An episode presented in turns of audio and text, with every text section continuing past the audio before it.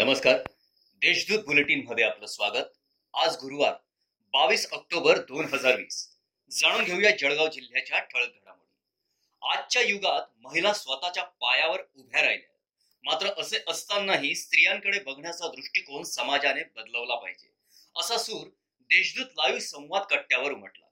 आदिशक्तीचा जागर या विषयावर चर्चा करण्यासाठी बुधवारी संपादक कट्ट्यावर उडान संस्थेच्या हर्षाली चौधरी कायदेतज्ञ ज्योती भोळे स्वाती निकम निधी फाउंडेशनच्या वैशाली विस्पुते सहभागी झाल्या होत्या. यावेळी कार्यकारी संपादक हेमंत अलोने यांनी उपस्थितांचे स्वागत केले. भाजपचे ज्येष्ठ नेते तथा माजी महसूल मंत्री एकनाथराव खडसे यांच्या राष्ट्रवादी काँग्रेस प्रदेशावर अखेर शिक्कामोर्तब झालंय. याबाबत राष्ट्रवादीचे प्रदेशाध्यक्ष जयंत पाटील यांनी अधिकृत घोषणा केली एकनाथराव खडसे भाजपचा त्याग करून राष्ट्रवादी काँग्रेसचे घड्याळ शुक्रवारी हातात घालणार भाजपाच्या वसंत स्मृती कार्यालयात यामुळे बुधवारी सन्नाटा असल्याचे दिसून आले. शहरातून कोरोना संपला आहे की काय? कोरोनाचे भय उरलेलेच नाही असे चित्र दिसून आले.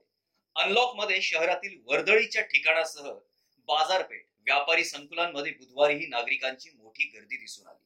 शहरासह जिल्ह्यातील कोरोना बाधितांचा आकडा कमी व्हावा यासाठी नागरिकांनी विनाकारण गर्दी करू नये असे आवाहन महानगरपालिका प्रशासनाने केले आहे.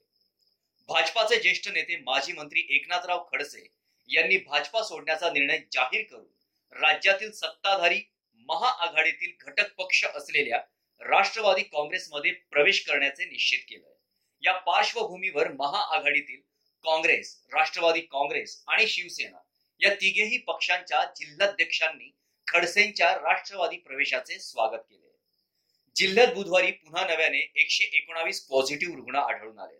यामुळे जिल्ह्यातील एकूण रुग्णसंख्या बावन्न हजार दोनशे नव्वद इतकी झाली आहे. बुधवारी दिवसभरात दोन रुग्णांचा मृत्यू झालाय. जिल्ह्यात आतापर्यंत एकोणपन्नास हजार दोनशे चोपन्न रुग्ण कोरोना मुक्त झाले. यातील दोनशे चार रुग्णांना नुकताच डिस्चार्ज देण्यात आलाय. सध्या एक हजार सहाशे अठ्ठ्याऐंशी रुग्णांवर उपचार सुरू आहे या होत्या आजच्या ठळक घडामोडी. याबरोबरच वेळ झाली येथेच थांबण्याची भेटूया पुढील बुलेटिन प्रसारणात. तोपर्यंत संक्षिप्त बातम्या आणि ताज्या घडामोडींसाठी देशदूत डॉट कॉम या संकेतस्थळाला भेट द्या. धन्यवाद.